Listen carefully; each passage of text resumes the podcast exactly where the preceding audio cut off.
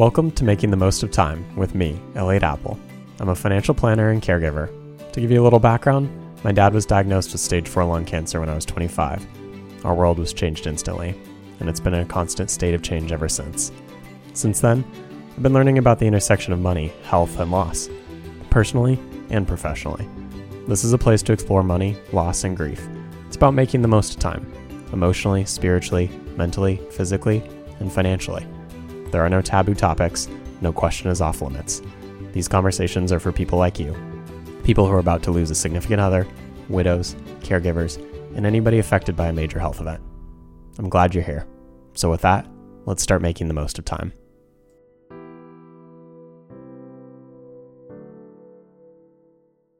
I'm excited to talk about investment policy statements today because they're one of the few documents that a lot of people have not heard of. They've never included it in their plan unless they're a big pension fund or they've worked with a financial advisor.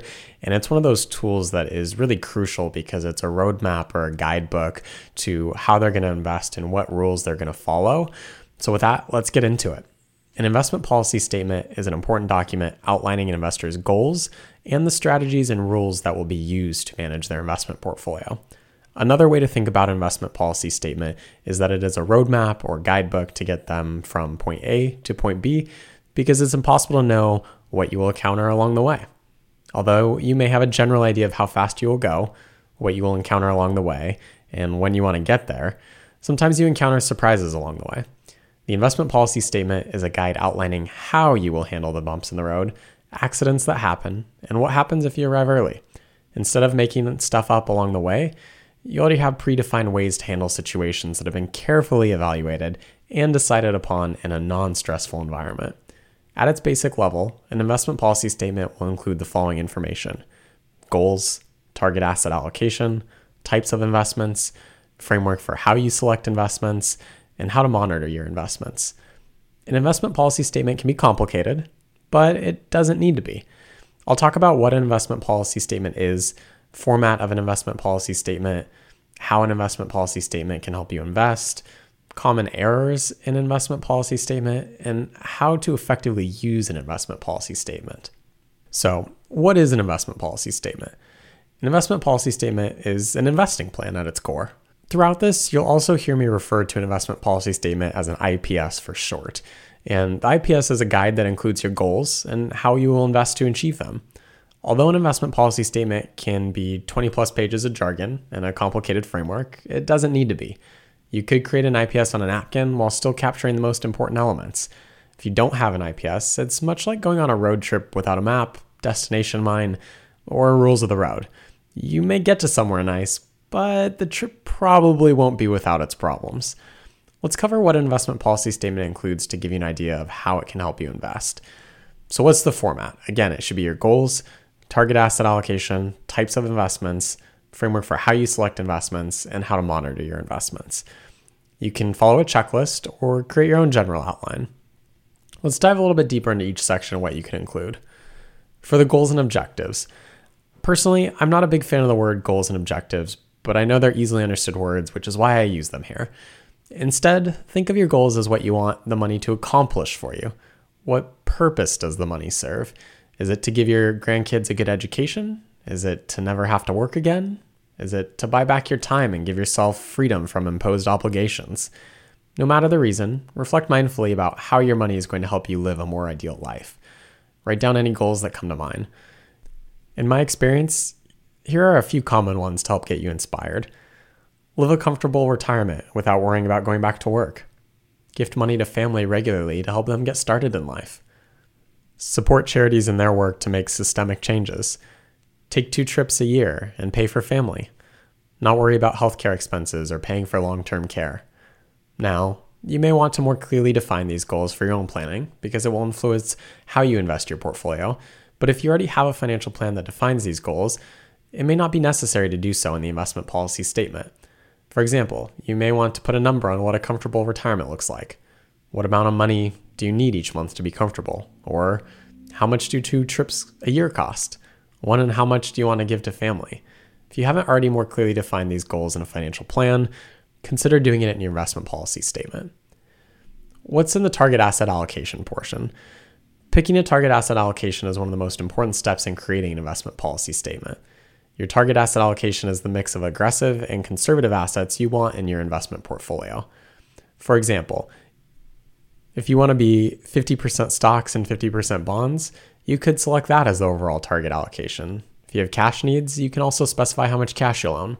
This in turn will help you decide whether to invest dividends to help with rebalancing or leave them in cash for withdrawals. If you wanted to be more specific, you could refine it further by saying of the stocks, your target will be 50% US stocks, 30% international, 15% emerging, and 5% real estate. And of the bonds, 40% government bonds, 50% corporate bonds, 10% high yield bonds. We're just trying to narrow it down a little bit further if you wanted to do this. You could even refine your target asset allocation to a narrower level by specifying what percentage of large cap stocks and small caps stocks you will own, or value stocks versus growth stocks. You could do the same on the bond side by specifying what types of government and corporate bonds, or their duration. Or another way to frame that is how long until they mature. At a minimum, you want to pick a stock to bond target asset allocation in your investment policy statement to provide yourself with an overall guiding framework. Now, for the types of investments section, this is another important element because you want to name the types of investments you'll use. For example, which investments will you use? Will you use individual stocks, exchange traded funds or ETFs, mutual funds, private real estate, individual bonds, private loans, hedge funds, venture capital, private equity, commodities, collectibles, art, options, futures, cryptocurrency, or other alternative investments? It's a good idea to specify which types of investments you're open to using to get your target allocation exposure. For instance, if you want to be 50% stocks and 50% bonds, will you only use ETFs on both sides of the portfolio? Are you open to using individual stocks or bonds in certain scenarios? Do you feel the need to add exposure to alternative investments? By naming in your investment policy statement which investments you will include, it will help narrow down your focus and hopefully avoid the fear of missing out if one particular type of investment is doing well and you don't have exposure to it. Throughout time, nearly every investment had its time in the limelight, and countless investors have poured money into it at its peak, not because they understood it or why it belonged in their portfolio, but because other people were doing it. It's a good practice to name the types of investments in your IPS that you want to include to achieve your goals. What about the framework for how you select investments? Once you've identified your target allocation and the types of investments you may include, the next step is to lay out a framework for how you select investments. It's important to create the framework because new investments will come out, and at some point, you may wonder whether it makes sense to include them. Instead of getting caught up in great marketing, hype, or other influences, you can turn to the rulebook you created for yourself. For example, many people want low cost, tax efficient, diversified portfolios. Specify how you pick investments through those lenses. For low cost, you could pick from only investments in the bottom quartile of expenses. For tax efficient, it could mean no historical capital gain distributions above 3%. For diversified, it could mean no individual stock makes up 10% or more of a fund or your portfolio. Perhaps you also want an index approach and limit active management to 10% or less of the portfolio. These are simply ideas to help you think about how you could build a framework for how you select investments. There are many different factors you could measure, but the point is to pick items that align with your investment philosophy and are easy for you to research and apply. What about monitoring your investments?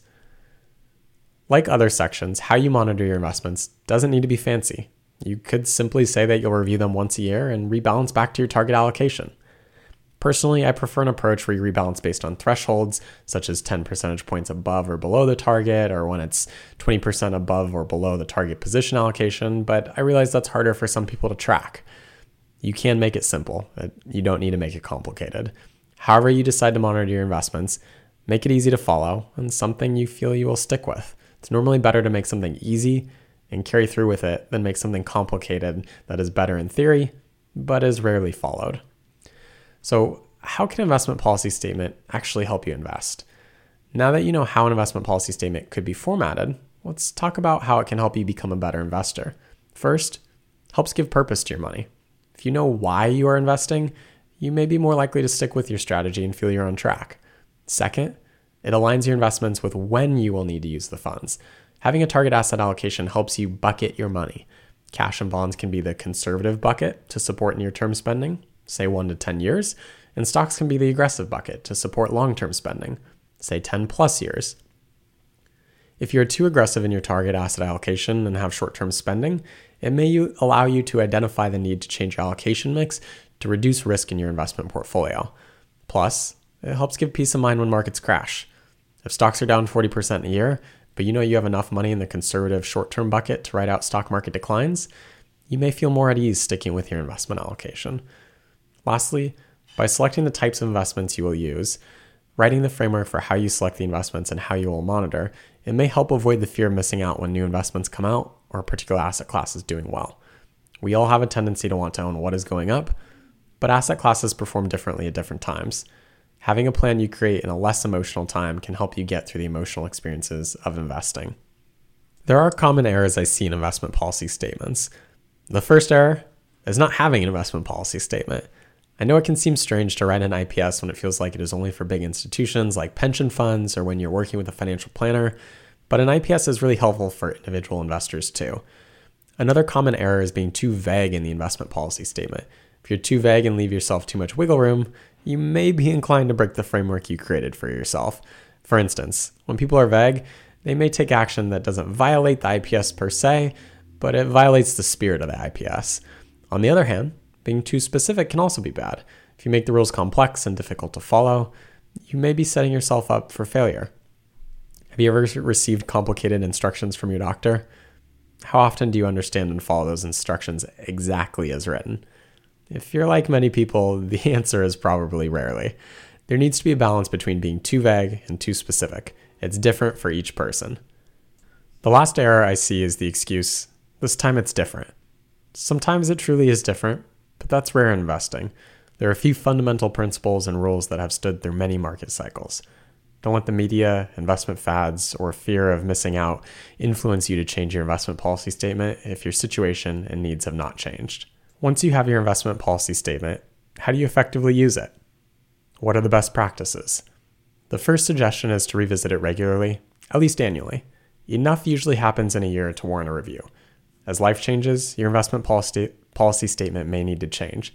For example, if you anticipate wanting to buy a new house before selling your existing house, Perhaps your target asset allocation needs to change if you anticipate a large withdrawal from your investment portfolio. Or maybe your goals have changed and the money serves a different purpose. Perhaps you feel like you have enough and plan to do more re- regular gifting to family while alive. That may warrant needing more cash each year. It's important to note that investment policy statement should only be changed if your situation has changed. It shouldn't be changed in response to solely outside factors such as stock market returns, inflation, unemployment, speculation about Federal Reserve actions, or what your friend is doing. The investment policy statement is in place to help you stay invested through uncertain times, and uncertain times are always. Nothing is certain. The IPS serves as a guidebook and guardrails to help you stay within a range of actions. Final thoughts and a question for you. An investment policy statement is an important document outlining your objectives and how you will manage your investments to achieve those objectives. I see it as a guidebook. Much like you wouldn't hop in the car in an unfamiliar location without a map, you shouldn't be investing without an investment policy statement.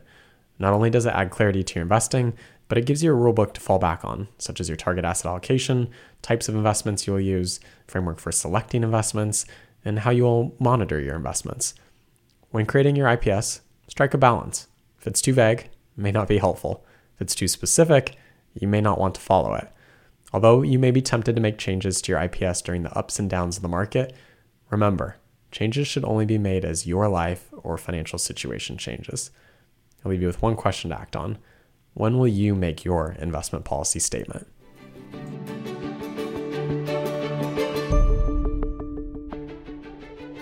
Elliot Appel is an investment advisor representative of Kindness Financial Planning LLC. However, in hosting this podcast, Elliot is not acting as an investment advisor representative individually or on behalf of Kindness Financial Planning. The information and opinions in this podcast are for general, informational, and educational purposes only and should not be considered investment, financial, legal, or tax advice. Opinions expressed are as of the date of publication, and such opinions are subject to change. No representation is made as to the completeness or accuracy of the information presented. Any past performance referenced is historical and no guarantee of future results. All indices referenced are unmanaged and may not be invested into directly. All investments involve a certain level of risk. You should carefully consider if an investment is suitable for you before making an investment. Please consult your legal, financial, and other professionals to determine what may be appropriate for you.